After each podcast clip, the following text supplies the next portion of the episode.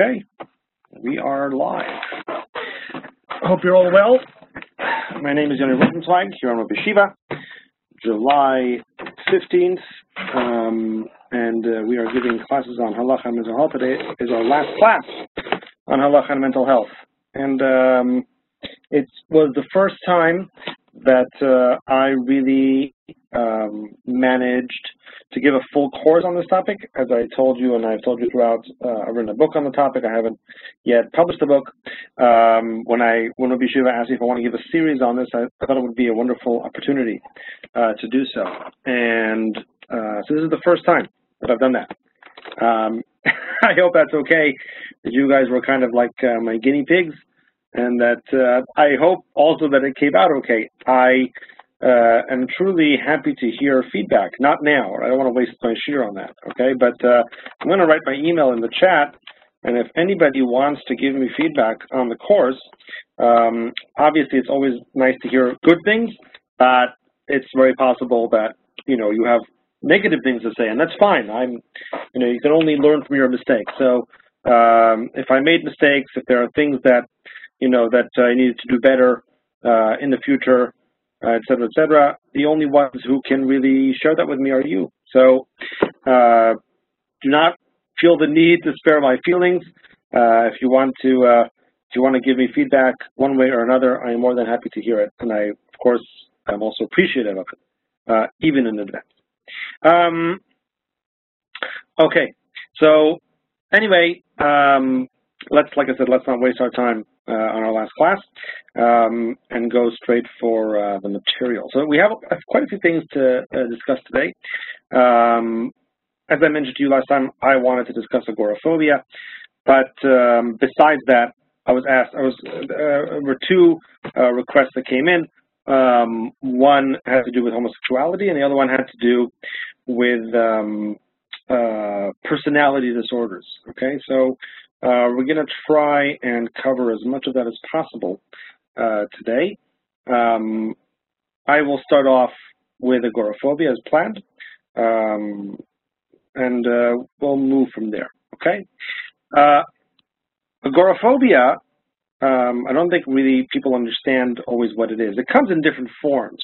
Uh, so it's not like you can say, oh, it's just one thing, and uh, it's a fear of of uh, of uh, like crowded spaces, one might say, but it's not exactly that way. It's hard, like I said, it's a little bit difficult to to explain it all in one shot. You can look it up, you know, and see what the classical definition is. I think the best way to maybe explain to you what it is that I am talking about would be to give you an example, okay, of a case that came before me, a, a woman who came to me and asked me uh, a question, halachic questions, that have to do with her agoraphobia. So let me quickly relate to you her story, okay? And then through that, you'll understand a little bit what we're dealing with. So uh, this woman um, was uh, lived in a certain country, not Israel, and um, she was in a supermarket one day, and I think it was a fast day, and then uh, she sort of fainted whether because of the fast or from other reasons. She fainted, okay, uh, in the in the store, and she was when she came to, you know, she was very embarrassed by what had occurred, and the result of that was a deterioration that she could not have expected. I mean, many of us go through embarrassing periods, you know, like moments uh, in public, but for her, what happened was that she began to be afraid to go and be in that public space, specifically in that supermarket. Um, but that, of course, devolved and eventually came to a situation where it was difficult for her to go anywhere because she became worried she might faint. She became worried she would be embarrassed as a result of that. Um, and so it debilitated her to a significant degree. And she didn't even know what was going on with herself until she finally decided to seek help. And the therapist told her that she thinks that what she has is a case of agoraphobia, you know, where she's afraid to be seen in public spaces. She's afraid to go out. She doesn't know what will happen when she goes out. She doesn't know if she'll be able to save herself, right? Will someone help her uh, if she's caught in a certain situation and she faints? Who will there to be? Who will be there to to care for her? Who will be there to, to save her, um, et cetera, et cetera. People are afraid of getting stuck in situations, getting caught uh, uh, in a public space. These are these are examples of agoraphobia. Uh, so I hope that that explains a little bit, you know, what we're talking about. Uh, some case, this her case was not very bad. She was able to go out. Uh, just you know, it it uh, took a lot of getting used to, and also she was used to she was able to go out to places more that she was um, familiar with, and she, kind of like trained herself to go. Um, but there are some people who really close themselves up and just won't go anywhere because, like I said, they're just afraid of what will happen when they go to an unfamiliar place uh, or a crowded space, and what will happen as a result of that? Will they be able to, as I mentioned before, to get out on time uh, back to a safe place? You know, if they uh, um, if they get stuck in a certain kind of situation. So let me give you an example from this. Uh, you know, uh, this uh, woman that uh, came to me, this young woman, she she was a student of mine, and at a certain institution that I was teaching, uh, she wanted to come and meet with me. And I met her at this institution, and she was telling me all about her troubles. And I said, well, how did you come here uh, to, this, to meet with me at this institution? And she told me that story as well. She said that uh, the first time uh, she left the house, you know, she dared, you know, to get on get on the bus, and when she got up to the institution, she couldn't she couldn't do it. She couldn't. She she got off the bus. She couldn't go walk in. So she stayed at the bus stop until the next bus came, and she went home. So that was what she did the first time. The second time, she managed to make it into the building, et cetera, et cetera. In other words, it took time until she could be safe, feel safe, you know, that she could go there, and it wasn't easy for her, right? Uh, other examples were um, going to shul. Okay, so she mentioned uh, the the problem of going to shul and and what would she do in that situation? Because she felt the need to sit in the Ezrat Nashim in the women's section in a place where she could have direct eye contact with her husband. And the reason she felt the need for that is because what if she needs it? What if she needs to get out? Once again, it's a public space. She's stuck there, you know, so to speak, in this in, inside this building. What if something happens? What who will? So having that direct eye contact with her husband helped her to feel safe, uh, to feel that she could go to shul. Um, it was something that she needed. Um, she mentioned also going to mikveh as a problem. She takes off her clothes and she walks into the into the mikveh, and what happens if she faints right there and then?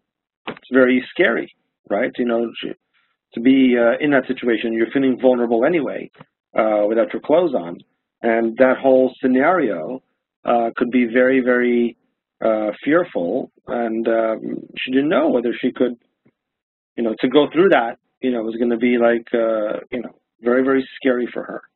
So as a result of that, all these things um, um, would be an issue. Okay, uh, these are all examples.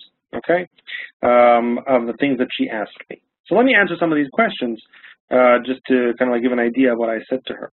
Okay, but but before I do, once again, just to sum up, agoraphobia could be very debilitating, depending on the person. And, you know, they want to make sure that they're safe wherever they go. Uh, it could it could really hamper someone's ability to function. And so we really, really need to um, see if we can help such an individual. So uh, let me, uh, like I said, let me um, share with you uh, uh, some of the things that I that I said to her. So, for example, with regard to the mikvah, okay, um, the mikvah question is actually, in a sense, something that has a little bit of um, of um, um, history, okay, because uh, when a woman converts, right, so she has to also go to the mikvah, but she has to go into the, she has to travel in the mikvah uh, in the presence of three dayanim, okay, three um, uh, um, uh, men, right, who form a beit din. Now, I'm sure you can understand uh, that that's not modest, right? For three men to be looking and seeing a, you know, uncovered woman who's not tznius, not modest, toiveling. Some say that looking at a woman toiveling, even if she's dressed, is not modest. But let's not go into that right now. Uh, I have a whole tshuva that I wrote about that, but that's not for now. Either way, the question is what to do in that situation. Um, so what, what do we do with converts? With converts, what we do is we, we ask them to wear like a loose flowing robe, okay? Loose flowing so that the water can get everywhere. The robe so that she's completely covered, okay? So the woman in question, right, when she comes to Toivel as a, in order to convert, uh, she's completely covered, um, but it's loose flowing so that there's no chatzitza, what we call, right? There's no nothing blocking the water from getting, everywhere, and therefore she can toivel, she can immerse, and there's no issue. Um, basically, I told the woman who's suffering from agoraphobia to do the very same thing. Uh, and I asked her, of course, whether this would uh, be sufficient for her, and she thought that it was a good idea. I'm not saying this would work for everybody, to be clear. I'm not claiming that this is one size fits all. You do need to, of course, to always talk to the specific person and figure out what's good for them. For this individual that spoke to me, uh, this solution seemed sufficient to her, that she would be able to do that. Um, because, once again, the worry, right, is that you'd be caught embarrassed, naked, without your clothes on, you know, etc.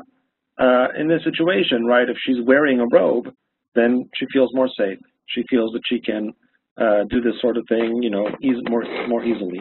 It's uh, an acceptable solution uh, in other cases of tevilah. So from a halachic perspective, we're also covered, um, and therefore, um, I think that you know if that solution works for someone, uh, then that's definitely a good way to go. Um, what about going to shul? So as I mentioned before, she felt the need to always be in eye contact, and and she even told me, I think, the one time that you know, when her husband wasn't in eye contact, she became very, very anxious. Um, you know, very, very uh, had a had a whole panic attack. You know, so um, obviously that's not good. I offered the possible solution that she should be able to take a phone with her to Shul um, in order for her to uh, be able to call uh, MADA or whatever, 911 if you will, or some form of, you know, like an ambulance or something, right, if something was going on. The idea being that she wouldn't even need to use the phone, okay? It's not about using the phone. Just having the phone would hopefully make her feel safe enough that she uh, wouldn't even need to, maybe to be in eye contact with her husband, that she could sit anywhere in the uh, women's section. It would free her a little bit up so that she could always feel like if she needs to, she can always whip out the phone and call someone. And the idea was more more for her uh, uh, feeling okay. Okay, what about the laws of Shabbos? How does that work with the laws of Shabbat? Um, so in order to understand this, let me just make a, a, small point that maybe you're not aware of. I mean, we always teach our kids, right, um, on Shabbat, one of the first things I think we teach our kids is muktzeh, okay, the term muktzeh. The term muktzeh means, of course, you know, there are certain things you're not supposed to touch. Uh, on Shabbat, you're not supposed to move. So even before, even though the entire concept is rabbinic, Rabbanan, um, and there are many concepts that are Deoraita, Torah concepts on Shabbat, we usually don't teach those first. We usually teach the rabbinic concepts first uh, because they're more prevalent. They, they're everywhere. Unfortunately, the term muktzeh is being misused many times, and this is not a Hilchot Shabbos Shiur, so I'm not going to go through the whole thing. But it's important for you to know not everything is muktzeh. There's a difference between the term muktzeh and kli shemelachto l'issur. I'm going to write uh, both of these things. I see there are some comments here. Uh, I'm going to get to them in a second. But um, I'm going to write both these terms in the chat. Muktzeh and then kli shemelachto l'issur. Okay, these are two different things. Okay, muktzeh is something that cannot be used for anything. Imagine like a rock. Okay, like a random rock you see on the street. It's not a cleat. It's not a vessel. It's not being used for something. Could you possibly use it for something? Yes, I guess you could. I mean, when a person wants to pick it up on Shabbat, obviously he wants to use it for something. But it is not designated for use. It is not put aside for use. Therefore, it is muktzeh. Muktzeh is something that you didn't even think that you would want to use. That's muktzeh, in simple terms. A kli shemelachto l'issur is different. It is a kli, it is something which can be used, but melachto l'issur, but its usual use, its regular use, is for things that are not allowed on Shabbat. So a pen, for example, is a kli, it's usable. The only reason you can't use it on Shabbat is because melachto isur. A pen is used to write with. You're not allowed to write on Shabbat. That's a deoraita, with the writing.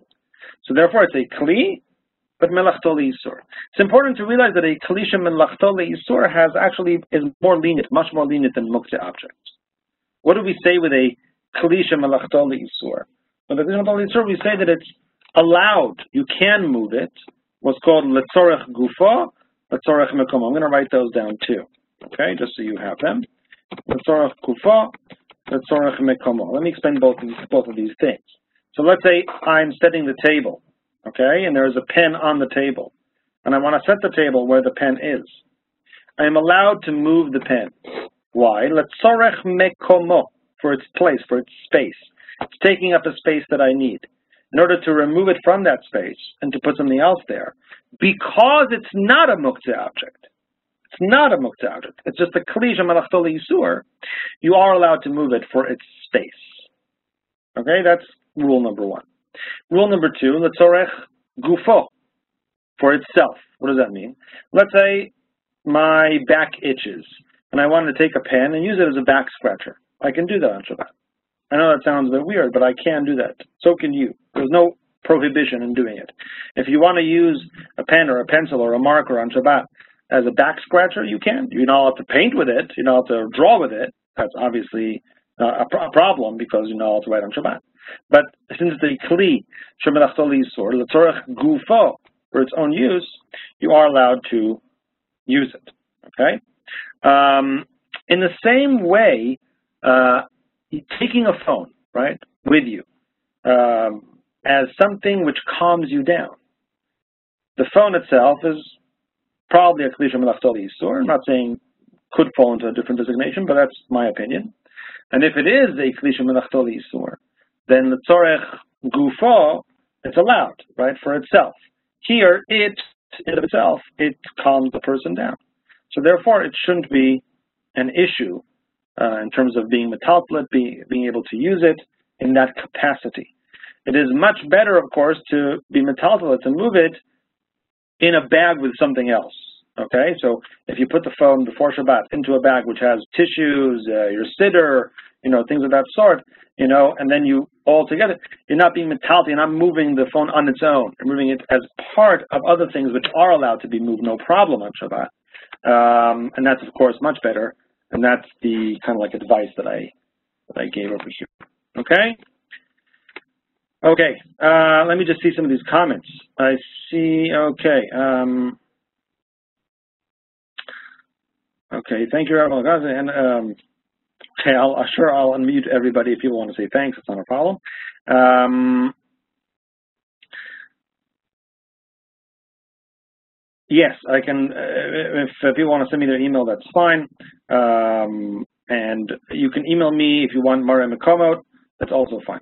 Um, I see that uh, I wrote here, why phone? Why not have an accompanying woman go to the Knesset with her who can catch her if she faints and have the phone at the Knesset, etc. It's an, it's an emergency president Nick. Let's better calls emergency service. Yeah, look, 100%. I agree with you. Meaning, I agree with the last line specifically. Clearly, it's supposed to depend on the situation. If the woman told me that that's enough for her, then of course that would be better. I'm not saying davka phone, right? You know, of course, uh, you know, if the phone is uh, not needed, then uh, other things, you know, 100%. Really depends on the situation, really depends on the person. You know, we need to do, we need to find out what's better. But those were examples of things that, you know, that she asked me and things that, uh, that and ways that I answered her. I assume that any other presentation of agoraphobia might require other sorts of uh, responses, other sorts of answers, and each case would be, you know, would be different. Um, and we need to, of course, uh, accommodate each person according to uh, their specific need. So that's what I would have to say about that. Um, and I hope that that's clear. Okay, I just wanted you to be aware of this uh, condition. I don't think it's very widespread, at least not very widespread in terms of people knowing about it, knowing what it is. Uh, I assume that some of the other things that we've spoken about in the last few uh, months have been more well known to you. Uh, but this is something that people really do suffer from. And, um, and when they suffer from it, it's pretty bad. So uh, we need to, once again, be sensitive to that, those needs. And of course, provide halachic answers that uh, allow them to uh, uh, live their lives in a, in a semi-normal way uh, to the best of our ability. Um, Arya writes, could you move it before there is a need, a potential need? I'm not sure exactly what the question is over here. Um, move what, the phone? And what is a potential need? Um, potentially would mean, I mean, I guess is what she's doing, right? She doesn't know that things will be wrong in shul. She's going to shul with a phone because it's a potential need. But in a sense, the potential need is, is the need. The potential that something might happen is exactly the need. You know, that that's that's the whole point. So I guess you could say it's not really potential anymore. It's just the need itself. I guess the chiddush here, right? I guess the new thing here is that we're saying that the potential is not potential. That really is the whole point of the psak here, is that we're claiming that the potential need. No eruv. If there's no eruv, it's a it's a whole different ball. A whole different ball of wax because that's going to be uh, it's going to be a whole other problem. And no eruv might fall into a deoraita issue already. Um, then we'd have to think of other possible solutions. I mean, maybe she just shouldn't go to shul, right? But uh, we're trying to make sure that she can. Uh, maybe in that case, we need one of those other options that Yocheved mentioned before. Um, uh, oh, sorry, I see that uh, she wrote it specifically to me. Um, but yeah, that she mentioned before. Um, so then, uh, then yeah, uh, then I would say maybe other possibilities. Maybe other possibilities. Okay. Um, right. So that's uh, that's about that. Let me go on to uh, the question someone asked me anonymously last time uh, regarding homosexuality. Now, I mentioned last time that I don't really want to talk about it so much uh, in the sense that it's not really in the book at all, uh, what I'm going to talk about now. And the reason not in the book is because it's on the DSM. Okay, so uh, I know, and I think some of you, if not all of you, know that what goes into the DSM and what doesn't is not only um, strictly professional. Uh, there are definitely social and political issues that surround the DSM, um, you know, that uh, that go into that, and and, and uh, I'm aware of those things, and okay, but it doesn't change the fact that it's not in there. So nevertheless, I promised that I would say some words about it. So I will start talking a little bit about homosexuality. I will keep it short and to the point. Um, and if there's any specific questions, um, like you can write to me anonymously or otherwise, um, and I will answer about this, any specific things you want me to discuss. Uh, but like I said, I will discuss uh, short and to the point. Um, perhaps the main uh, issue that is raised with regards to uh, homosexuality um, is the question of conversion therapy um, and whether or not it should be used. Uh, conversion therapy has a bad name, that's for sure. Okay, uh, the idea that you would put someone through a process that uh, would try to change who they are, and if they are indeed that you know what they are, uh, seems cruel and has not only seems cruel, but according to many people uh, testifying so, uh, seems to also be cruel many times and unsuccessful. Could actually mess with people in a very, very significant way, which is why uh, telling people that they should use conversion therapy, uh, recommending conversion therapy, is, uh, first of all, like I said, publicly today, very frowned upon. It's not a popular thing to say um, but also just dangerous. I would never uh, just off the bat, like if someone came to me and said, "Oh, should I do this?" I would never say to the person, "Yeah, of course, conversion therapy." I, I don't. I couldn't answer that question in that way. I, I know too many horror stories, you know, about things that I've gone wrong with that um, and that you know don't work. So uh, to me, conversion therapy is something which you know you need to be careful about. However, it is important to note two things. Number one, not all conversion therapies are the same, okay? Uh, unfortunately, we just talk about it with one name, conversion therapy. But my understanding is, and I'm not an expert, is that there are some really negative, bad practices uh, that are called conversion therapy. And then there are other practices, other ways of doing things that are, I think, less invasive and more careful. Um, and not all conversion therapies are the same.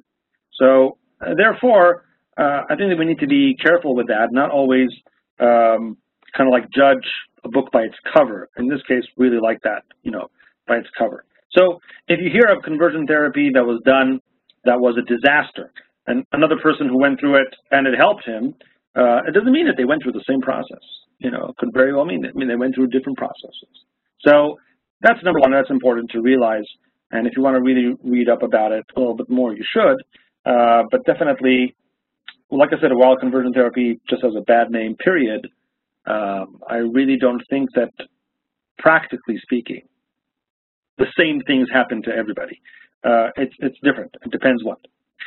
That's number one. Uh, number two, uh, those who want to try conversion therapy, I mean, in the religious world, okay, I'm talking specifically about my area of expertise, uh, are many times really suffering, you know, with what they with what they currently feel and experience, right?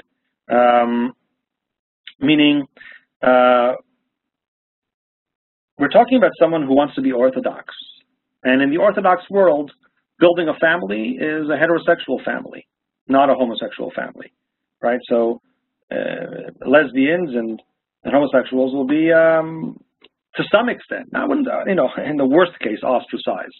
But even in the best case scenario, they're not going to be looked at or viewed as kind of like a normal family, right? So the person who comes to me with this question, the person who is plagued by this question, wants to try conversion therapy because he wants to be, so to speak, like everybody else, right? And he wants to be able to fit in, you know, with everyone else in the religious society. And I'll be very honest, I want to help him, right? In other words, if I could be assured that conversion therapy could help, then maybe I would recommend it. In the sense that I would want to help him achieve his goal, right? If someone is, for example, bisexual, right? Where on the on the face of it he could marry a woman or right, let's say he's a man and he could marry a woman, he could marry a man, right? And he wants to remain Orthodox. So I would definitely encourage him to try and tap into his feelings towards women rather than men, um, even though he might be giving up something of his personality in that sense. Because once again, it, it's not just about being a homosexual. He, he wants, he has other aspirations in his life as well. Those aspirations also want to also include leading an Orthodox lifestyle. So in that case, I would definitely encourage such a person to try and create a house, a home, with a woman and have a relationship with a woman, right? Because he's bisexual. The, the problem with homosexuality is that we're saying he can't he can't do that, right? He can't be that way. So why would we force him into a kind of relationship where he would be miserable?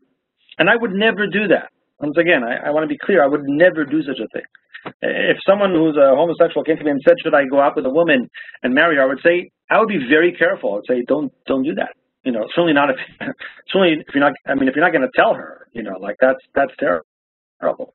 Right? I know people who came to me, confessed to me, that uh, they've been married for over 30 years and they're homosexuals and their wives don't know. Um, and then one of them actually told me that he told his wife and whatever, it was a whole story. I mean, she was not happy to hear that. And uh, certainly if you marry and, and the marriage dissolves afterwards and because of that, I mean, you can't do that to people. You know, you can't do that. You can't marry someone and create a situation where they're living with you and, and the marriage is a lie. You have to be honest with them about what they're getting into.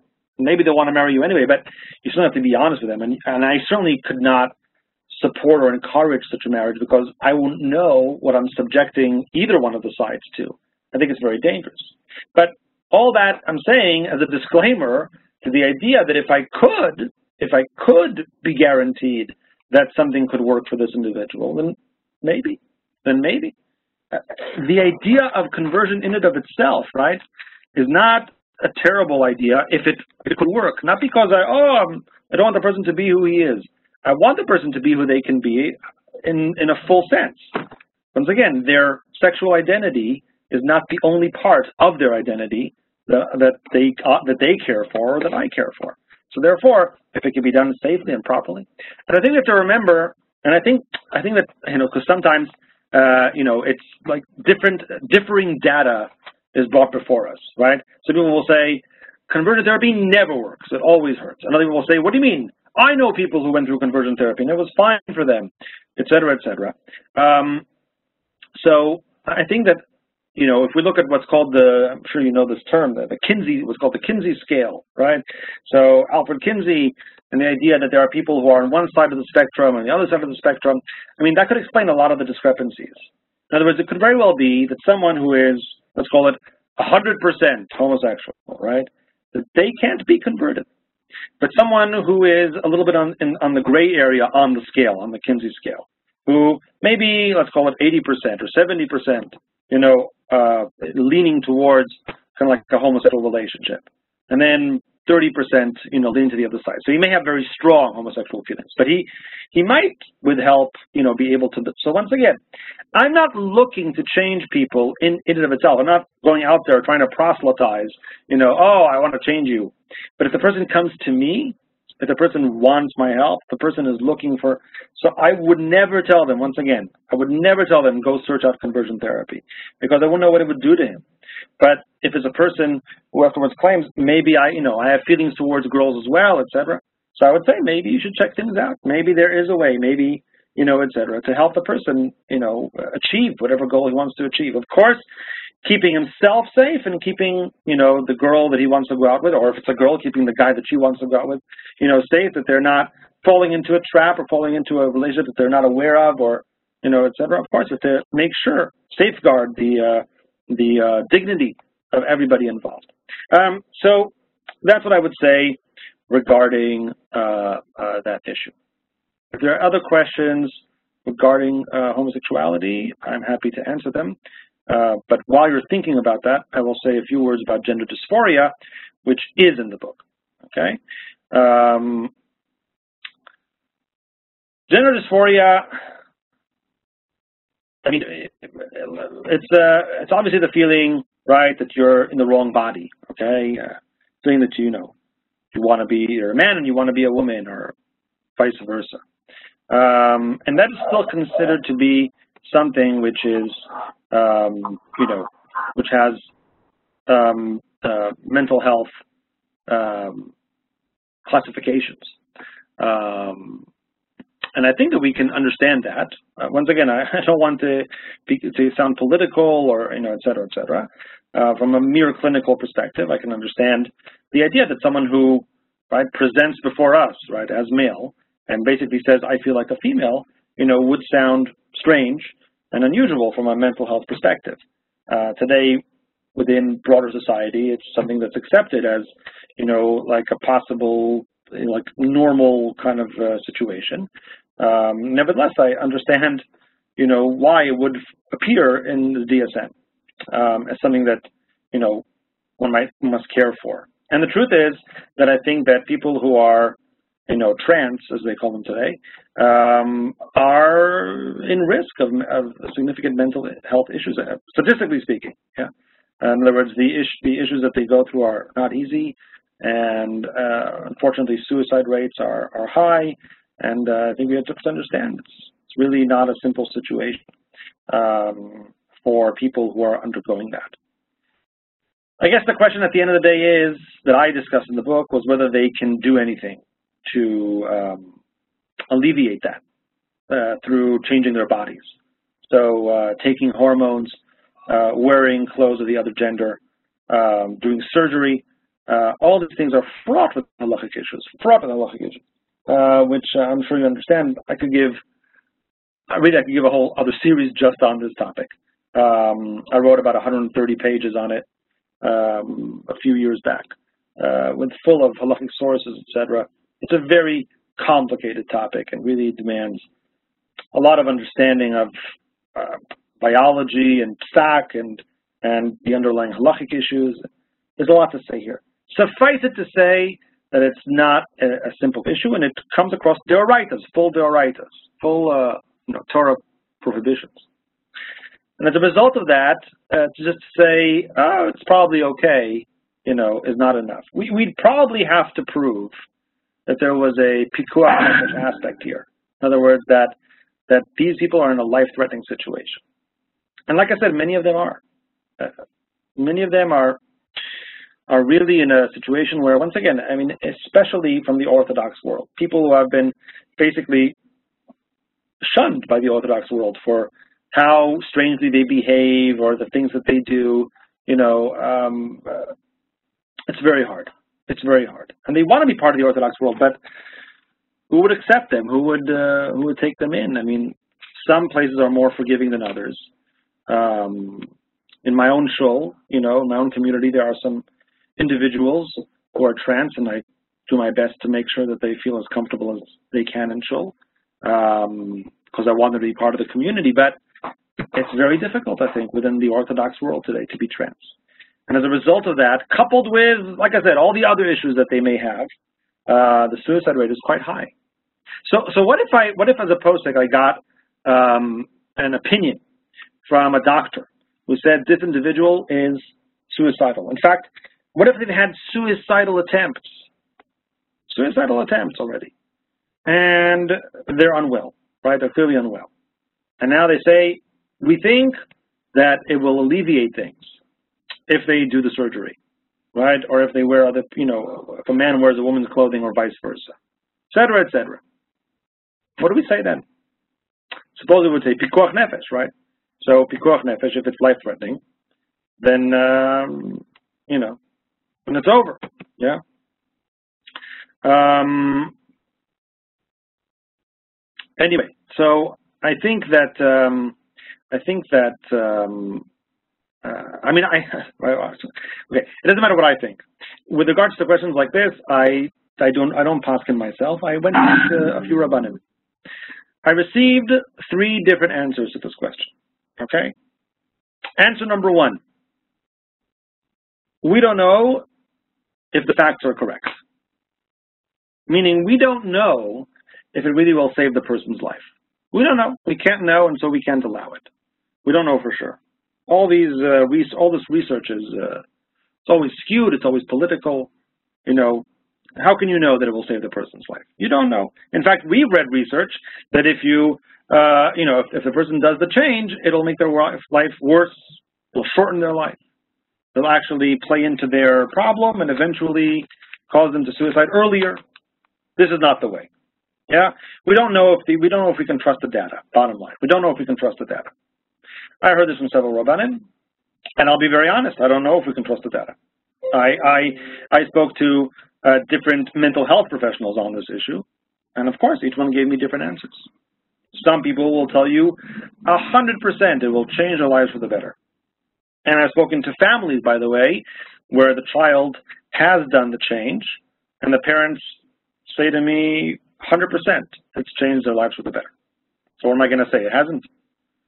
And on the other hand, I see people saying, no, no, no, it won't help. I've seen it a million times. It won't help, you know, et cetera, et cetera. Uh, even if it'll help for a moment, for a day, for a week, you know, but eventually doesn't do anything, you know. And I've seen research that's done one direction, another direction. You can Google it and see for yourselves. The data is definitely mixed and unclear. And uh, to what extent we can really uh, formulate a psak based on the data is very difficult to know. Nevertheless, I also have two other answers for you. Answer number one, no. Answer number two, yes. What does that mean? Some rabbis tell me that even if it is pikuach nefesh, there's no way we can allow it. You might say, what do you mean, pikuach nefesh? But what the Rav is saying, and I know that many people here might not agree with this, uh, but what the Rav, what the Rabbanim who told me that said, what they basically said was, this cannot be the way to heal this person. It is against the Torah will.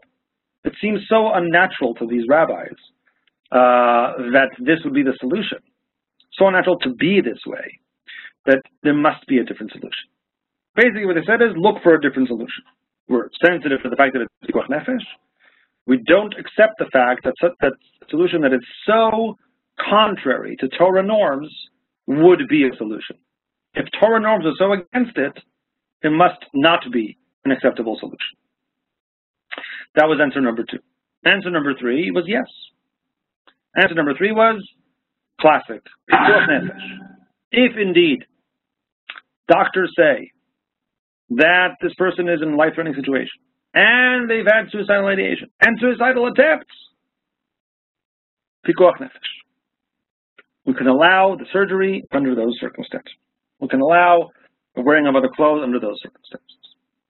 So you see how complicated this issue is and how fraught it is. Um, but, uh, it's it's um, can be very divisive and it's very um, sensitive, very sensitive issue.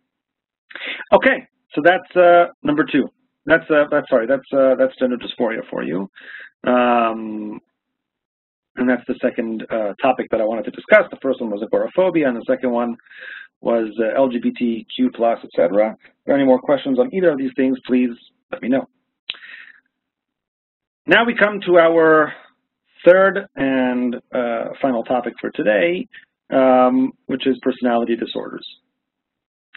Um, I'll be very honest, there isn't much about personality disorders in my book, okay? What's the reason for that? Why is there not not a lot in the book? So first of all, let me go through with you. I know that you're not all familiar with the uh, with the terms, okay? But let me go through with you quickly through the different personality disorders, okay? Um, so quickly, all right? You have a schizotypal personality disorder. It's basically someone who acts very, very strangely, okay?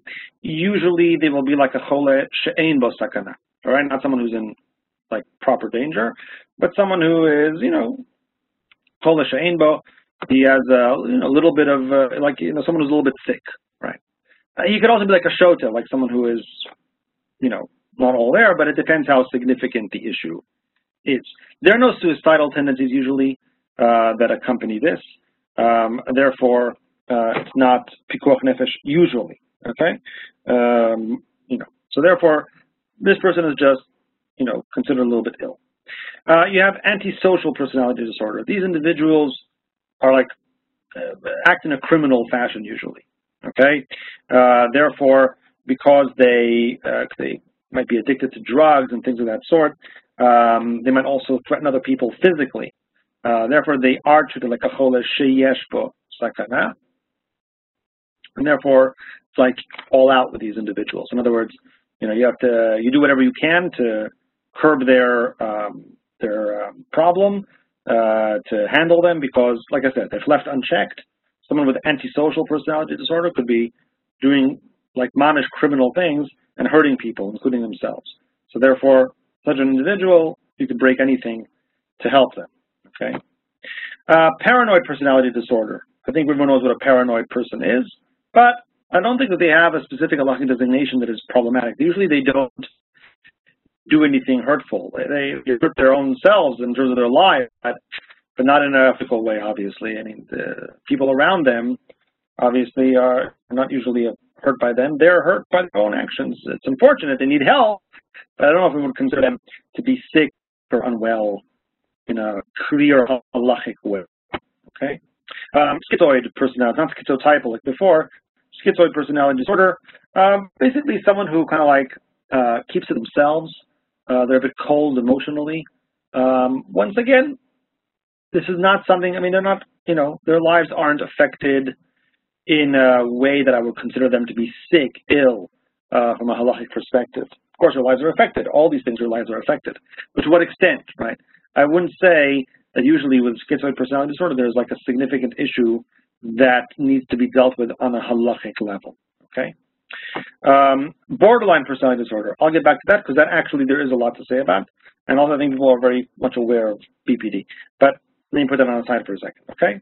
Uh, histrionic personality disorder, someone who's very, very colorful, a lot of times uh, acts dramatically, kind of like, you know, uh, externally in a very, very significant way. Once again, I don't know if there's any halachic issue involved. Uh, narcissistic personality disorder, we all know what narcissism is. Like I said, is it is a person unwell? Of course unwell. Are they sick halachically? I don't think so. It doesn't affect their lives in a way that I would say, oh, they, we should we need to allow something, you know, for them to be able to function. Um, avoidant personality disorder, um, uh, once again, people who are um, very sensitive to the fact that people avoid them, and therefore they also avoid others. Um, same idea as before. Dependent personality disorder, right, I think it's pretty obvious what that is. Um, they're dependent, lack of self, uh, uh, you know, like of a, uh, kind of like, you know, uh, feeling like they can control, uh, you know, be be responsible uh, for their own lives. Okay, it's unfortunate, but are they, once again, halachically, right, are they sick? I don't think so. Um, and uh, I think that's about it. Uh, there's also a obsessive compulsive personality disorder. I'm not going to go into that right now. A lot of these individuals, right? Why did I go through the list? A lot of these individuals are basically, uh, I mean, they're, once again, they have issues, but from a halachic, strict halachic perspective, I'm not sure there's anything that we need to do for them. That it comes into uh, kind of like a halachic question or an issue that needs to be handled. I don't see how that is um, for most of these issues. The one maybe exception, real exception, is borderline personality disorder.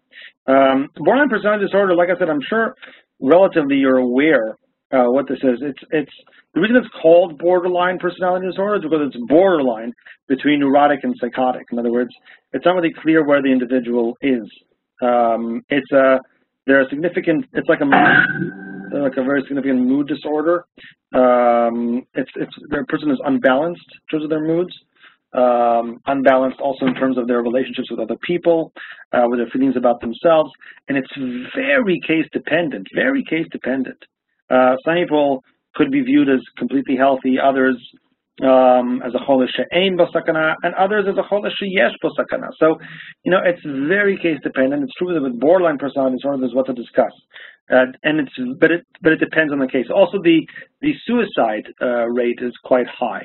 It's about 10% for BPD, um, and as a result of that, you know, I mean, obviously, we need to be very wary of this sort of thing. I once met a woman who uh, had BPD.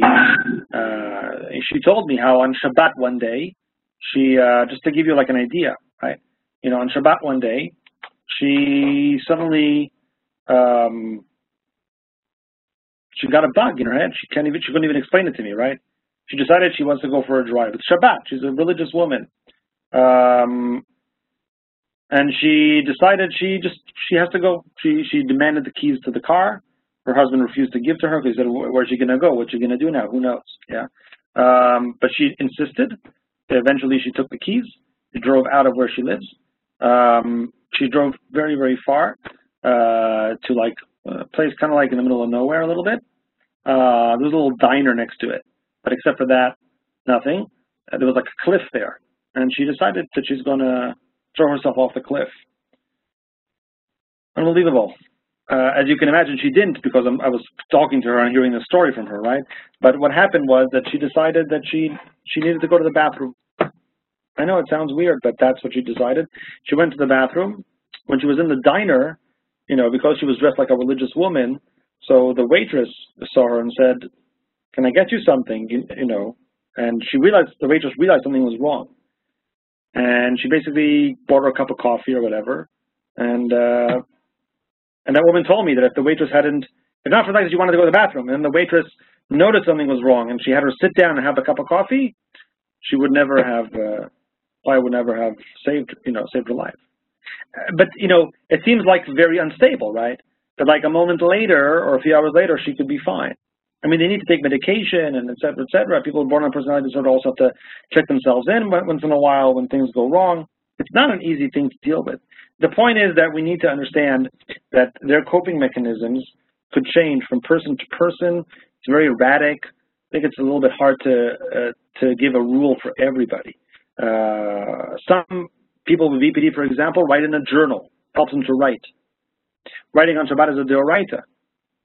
But I think someone with BPD, right, who's um, who's uh, emotionally um, um, um, oh, there's a word for it, and I'm forgetting it now. um, but they have some sort of like emotional uh, imbalance. That's not the word though. There's a different word for it. Um, someone remembers, they can tell me. Um, chemical. Imbalance. Ah, not chemical imbalance. No, that's not what I meant. Uh, but thank you, thank you for the thank you for the option. Uh, there's another word for it. I just I just forget what it is. Um, you know, I'll come. You know, let me let me uh, quickly. I'll tell you what it is, what I'm looking for. Um, okay, sorry.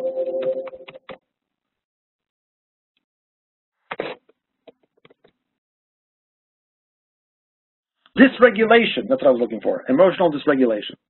Uh, someone with, with, BPD who's suffering from, who's also feeling emotional dysregulation, right, is definitely in a bad place. So for someone like that, I would say it's a deal right. For someone like that, I would say they should definitely write in their journal if they need to, or uh, keep themselves uh, focused, balanced, because the, the, the, like I said, the suicide rates are high. To be very, very careful. So yes, with BPD, uh, it's definitely something that I would say, you know, we need to worry about. Um, otherwise, not necessarily. Um, and uh, like I said, I mean, I mentioned schizotypal before. Okay, so schizotypal also could be sometimes problematic, but otherwise, once again, I repeat, I don't think that we're dealing usually with personality disorders with something that is so severe um, that we need, that there's a certain halacha that we need to abrogate, that we need to uh, push to the side in order to uh, accommodate these uh, individuals. Okay, um, so that's what I have to say more or less about the personality disorders. Um, okay, before I wrap things up, are there any other questions? We have about eight minutes. Um, if there are any other questions, just let me know. Write them in the chat. Um, if not, I'll mention a few words of summary, and then if someone had the idea that I can unmute everybody if people want to just, uh, you know, say a few words. Um, it's up, up to you. It's all good. Um, but uh, if you want to, you know, say what you got from the class or whatever. But anyway, let me just summarize. So, to me, and this is something that I'm not sure that I spoke about at all, okay, but I do think that it's very, very important. To me, one of the main points of writing this book uh, was uh, the issue of the mental health stigma.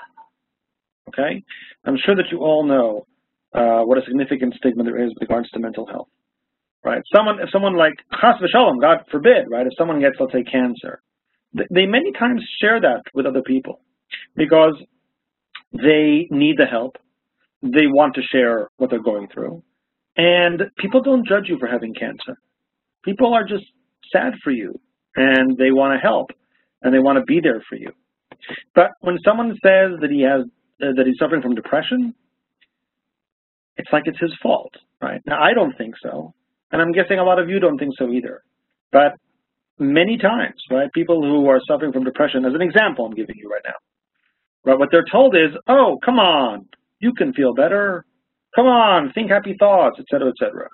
Imagine if someone who had cancer we told them to think happy thoughts, and that would make them better. You would say that's ridiculous, right? They need real help. They can't just think happy thoughts, think that everything will be okay, and then it just magically will be.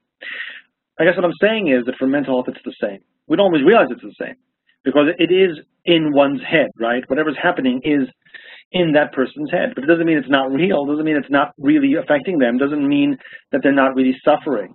They are really suffering, and it really is real for them, and they really, really, really need help. They, they can't just do it on their own. They can't just get up with a more positive attitude the next day and everything will be fine. They can't just, if they have agoraphobia, get over their fear, just get out there, get used to things, you know? Or if they have like obsessive compulsive disorder, just, you know, just like get used to things. They need help. They really need help. And the thing that I felt about my book that will help with stigma, thing that I really felt was important, um, is that when you tell someone they can violate Shabbat for their mental illness or mental disorder, it's it's real, right? Like the halacha recognizes it.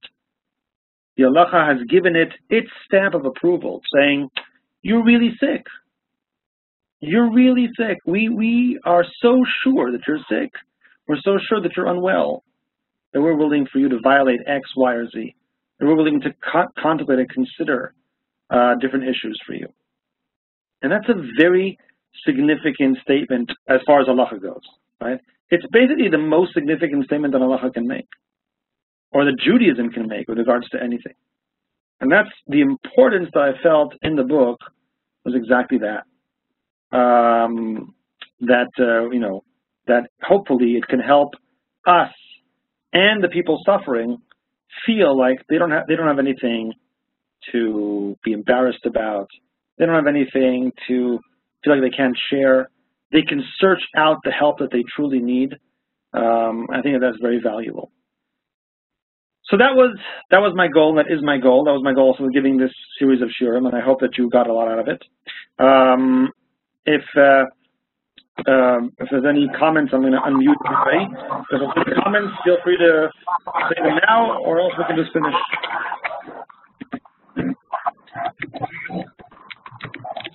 All right. Well, Thank you. I want to tell you thank you. It really has been very interesting, and informative, and it seems like you put a lot of effort. And you should be much Matzliach, and uh, you will be very important. thank you so much. Thank you so much. Good luck to everybody, and um, God willing, uh, see you in uh, other Shiurim here and there. Have a good day. Thank you.